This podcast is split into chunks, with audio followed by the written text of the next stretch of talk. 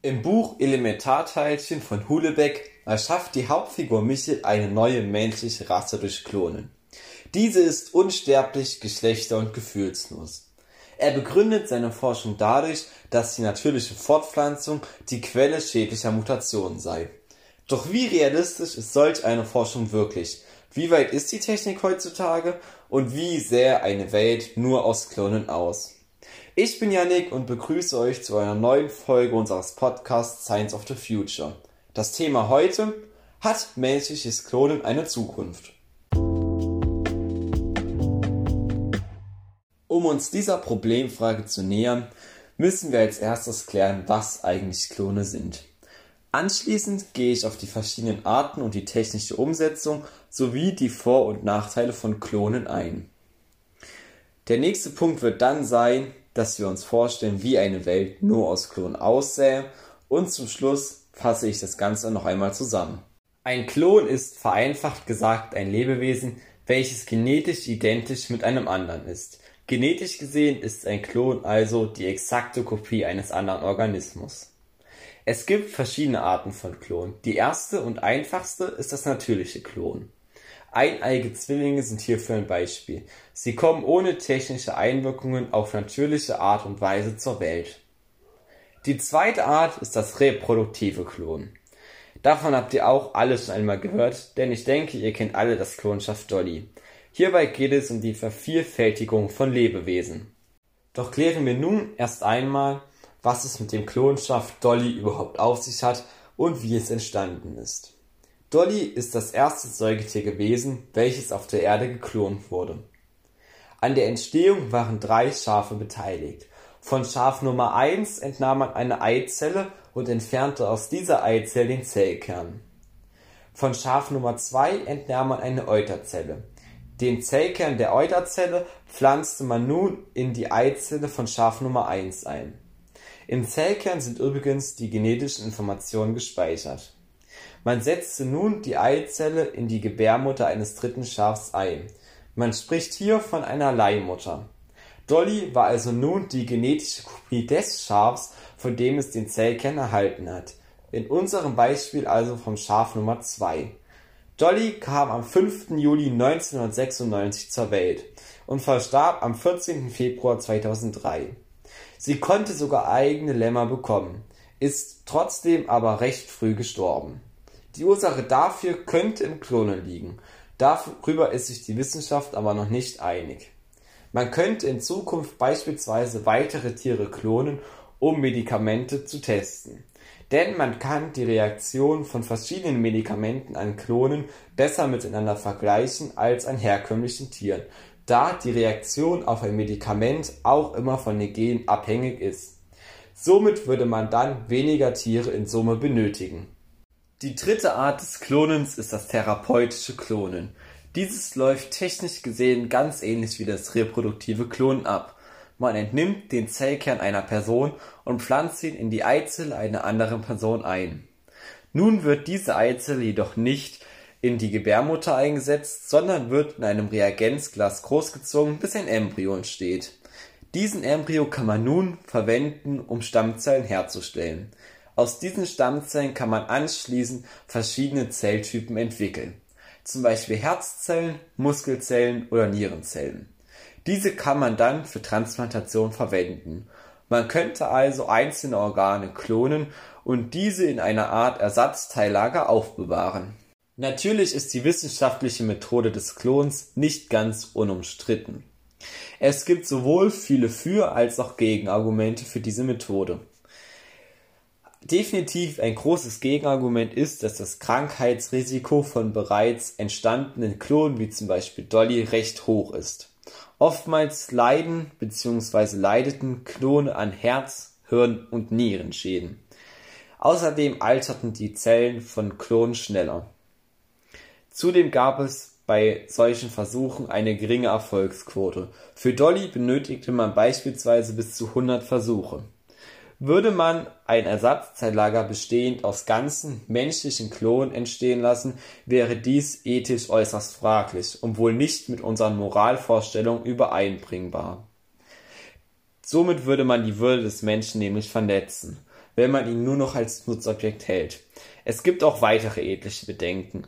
Man spricht vom genetischen Missbrauch, denn Klone sind sozusagen nicht frei geboren. Sie leben ja nur für den wissenschaftlichen Zweck.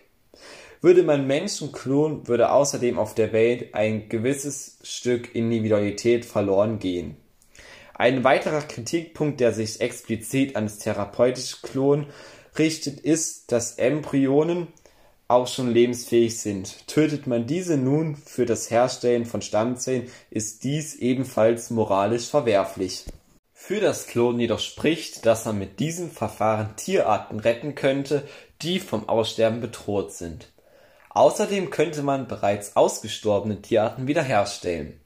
Solch ein Prozess wird im Moment für die Mammuts diskutiert. Zudem kann man mit Klonen Leben retten, indem man Organe produziert und diese wie vorhin schon besprochen hilfsbedürftigen Menschen implantiert. Zudem könnte man in der Zukunft Fehlfunktionen vermeiden und den Menschen nur noch gute Erbanlagen mitgeben.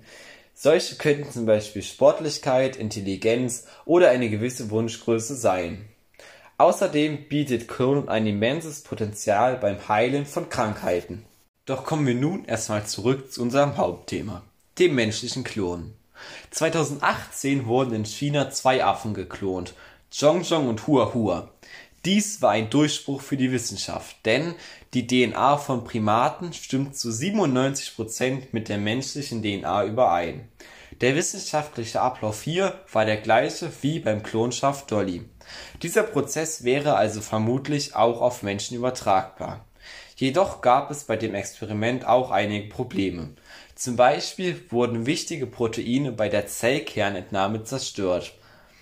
Es gab dadurch viele Fehlversuche und eine Großproduktion von geklonten Tieren oder gar menschlichen Klonen wäre somit also noch nicht ganz denkbar Daraus stellt sich nun also die Frage, ob der Mensch in Eizellen und DNA anderer Menschen eingreifen darf, um kranken Menschen zu helfen. In Deutschland heißt die Antwort eindeutig Nein. Dies regelt das Embryonenschutzgesetz, welches man im Artikel 119 der Bundesverfassung finden kann. Dort steht geschrieben, jemand, der, Zitat, künstlich bewirkt, dass ein menschlicher Embryo mit dem gleichen Erbinformation wie ein anderer Embryo, ein Fötus, ein Mensch oder ein Verstorbener entsteht, muss mit einer Freiheitsstrafe von bis zu fünf Jahren rechnen. Doch vergessen wir nun einmal dieses Gesetz und stellen uns vor, dass Klonen ohne technische und rechtliche Einschränkungen möglich wäre. Würde man euch klonen, so wäre euer Klon trotz dessen nicht der komplett gleiche Mensch wie ihr, denn ihr würdet nur in der DNA mit ihm übereinstimmen. Doch ein Mensch ist auch noch durch andere Dinge ausgezeichnet als nur seine Gene. Wie sich ein Mensch entwickelt, hängt auch vom sozialen Umfeld ab, in dem er aufwächst. Somit ist das Verhalten eines Menschen also nicht klonbar. Dies zeigt zum Beispiel auch auf, dass eineige Zwillinge sich nicht immer gleich verhalten und auch unterschiedliche Interessen haben können. Zudem könnten bei eurem Klon andere Gene aktiviert werden als bei euch selber. Aus diesem Grund könnte es dazu kommen, dass euer Klon beispielsweise eine andere Haarfarbe hat als ihr. Man könnte diesen Prozess nun aber weiterentwickeln und verfeinern. Man könnte eine Welt nur aus Wunschmenschen erschaffen. Das wäre technisch denkbar. So wie es auch im Buch Elementarteilchen von Michel Houellebecq beschrieben wird. Man hätte nun also nur noch Menschen, die schlau, sportlich und vielleicht einfach nur perfekt wären. Man hätte also folglich keine Vielfalt mehr in der Bevölkerung. Alle Menschen wären gleich. Und in meinen Augen wäre das doch verdammt langweilig. Fassen wir nun noch einmal zusammen. Das Klonen von einzelnen Organen kann durchaus kontrovers betrachtet werden, denn es könnte vielleicht eine Möglichkeit sein, um den vorherrschenden Organmangel zu bekämpfen. Die Entscheidung, ob man diese Art des Klonens gut oder schlecht findet, liegt dann jedoch bei jedem selbst.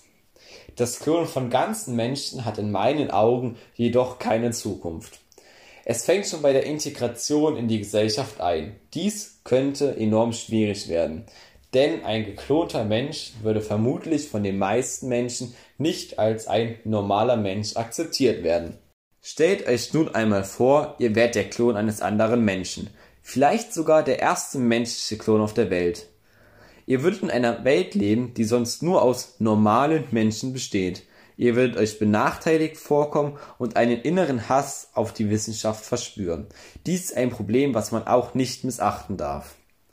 Außerdem hat Klonen bis jetzt noch eine sehr hohe Fehlerquote.